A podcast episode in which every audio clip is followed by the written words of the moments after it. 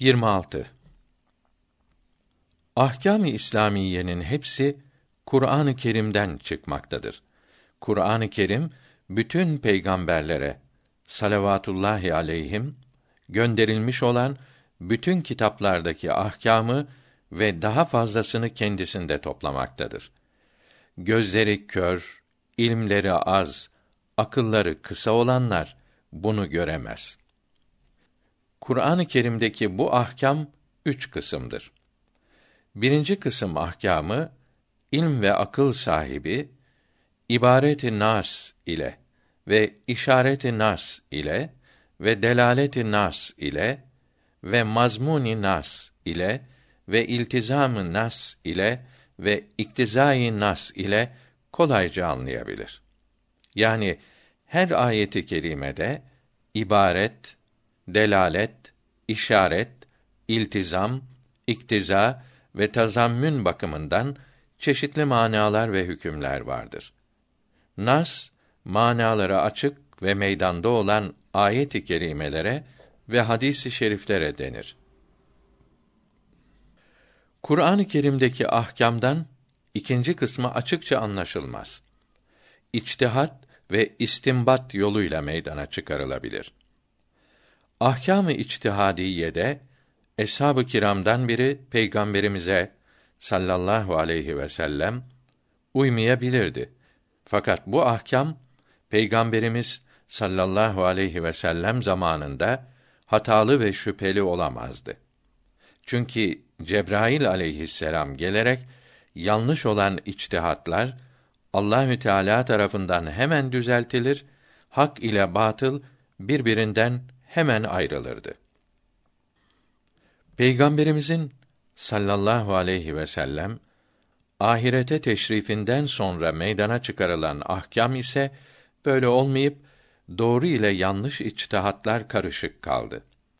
Bundan dolayıdır ki vahiy zamanında içtihad olunan ahkamı hem yapmak hem de inanmak lazımdır. Peygamberimizden sonra içtihad olunan ahkamı da yapmak lazım ise de icma hasıl olmayan içtihatlarda şüphe etmek imanı gidermez. Bu husus mektubatın ikinci cilt 36. mektup sonunda da yazılıdır.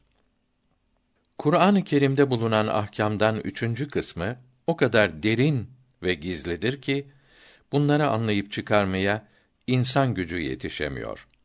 Bunlar Allahü Teala tarafından bildirilmedikçe anlaşılamaz. Bu da ancak peygamberimize sallallahu aleyhi ve sellem gösterilmiş, bildirilmiştir. Başkasına bildirilmez. Bu ahkam da Kur'an-ı Kerim'den çıkarılıyor ise de peygamber sallallahu aleyhi ve sellem tarafından açıklanmış olduklarından bunlara sünnet denir.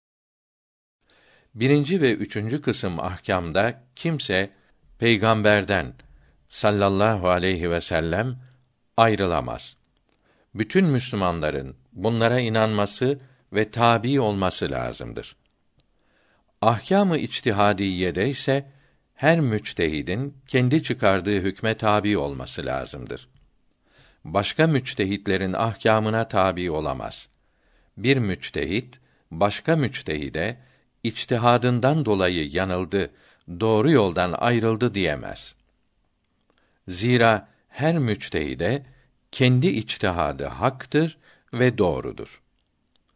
Peygamberimiz sallallahu aleyhi ve sellem uzak memleketlere gönderdiği eshab-ı kirama karşılaşacakları meselelerde Kur'an-ı Kerim'in hükmü ile hareket etmelerini, Kur'an-ı Kerim'de bulamazlar ise hadis-i şeriflerde aramalarını, burada da bulamazlar ise kendi rey ve içtihatlarıyla amel etmelerini emir buyururdu. Kendilerinden daha alim, daha yüksek olsalar bile başkalarının fikir ve içtihatlarına tabi olmaktan men ederdi. Hiçbir müçtehit ve eshab-ı kiramdan hiçbirisi radıyallahu teala anhü mecmain başkalarının içtihatlarına bozuk demedi. Kendilerine uymayanlara fasık ve sapık gibi kötü şeyler söylemedi. Eshab-ı kiramdan radıyallahu teala anhü mecmain sonra gelen müçtehitlerin en büyüğü İmam-ı Azam Ebu Hanife'dir radıyallahu anh. Bu büyük imam her hareketinde vera ve takva üzereydi. Her işinde peygamberimize sallallahu aleyhi ve sellem tam manasıyla tabiiydi.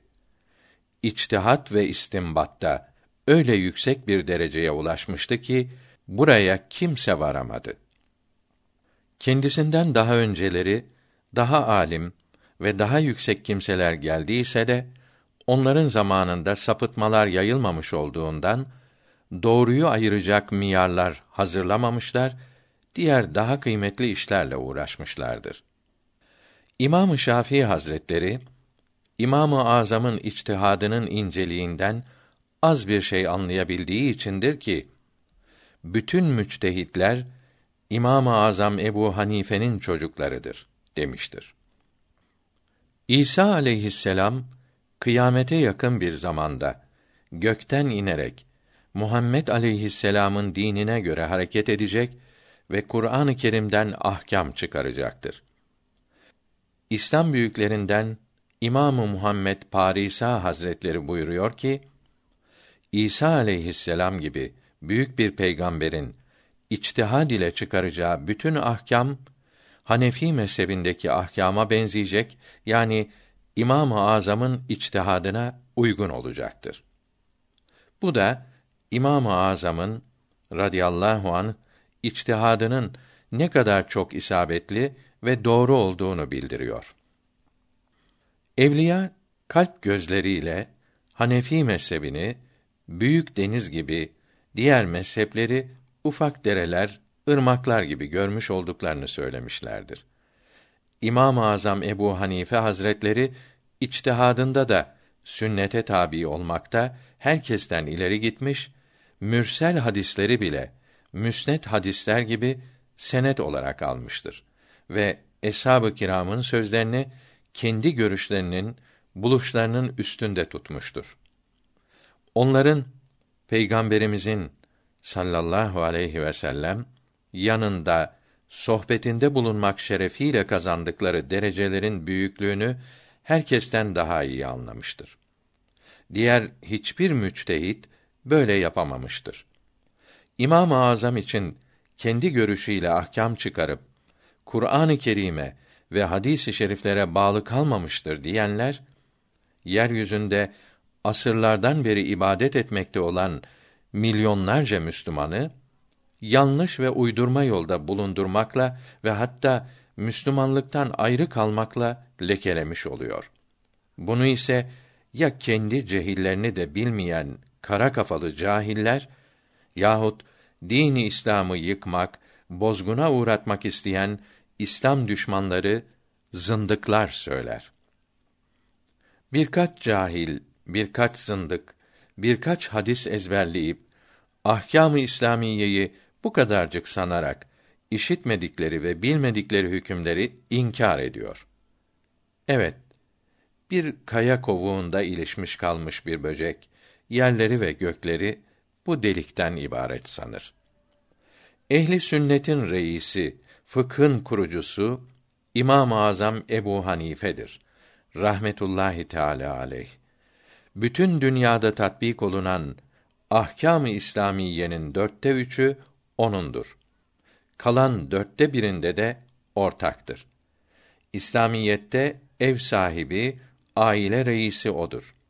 Bütün diğer müçtehitler onun çocuklarıdır. Bir müçtehidin çıkardığı ahkamın hepsine mezhep denir. Ehli sünnetin yüzlerce mezhebinden bugün dört imamın mezhebi kitaplara geçmiş olup diğerleri kısmen unutulmuştur. Bu dört imamın isimleri ve vefat tarihleri. Ebu Hanife 150, Malik bin Enes Esbahi 179, Muhammed Şafii 204 ve Ahmet bin Hanbel 241'dir. Müçtehit olmayanların bütün hareketlerinde ve ibadetlerinde bu dört mezhepten birinde bulunması lazımdır. Demek ki peygamberimizin sallallahu aleyhi ve sellem yolu Kur'an-ı Kerim ile ve hadis-i şerifler ile yani sünnet ile ve müçtehitlerin içtihatlarıyla gösterilen yoldur. Bu üç vesikadan başka bir de icma-i ümmet vardır ki eshab-ı kiramın ve tabiinin söz birliği olduğu İbn Abidin de haps bahsinde yazılıdır. Yani gördükleri ve işittikleri zaman hiçbirisinin red ve inkar etmediği şeylerdir. Şiilerin Minhacus Salihin kitabında ölmüş olana tabi olmak caiz değildir demeleri doğru değildir. Dini İslam bu dört vesikayla bizlere gelmiştir. Bu dört vesikaya edille-i şer'iyye denir.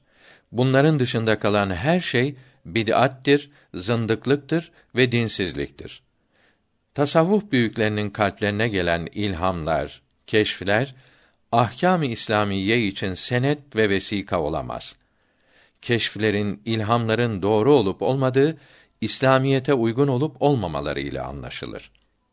Tasavvufun vilayetin yüksek tabakalarında bulunan evliya da ilmi olmayan aşağı derecelerdeki Müslümanlar gibi bir müçtehide tabi olmak mecburiyetindedir.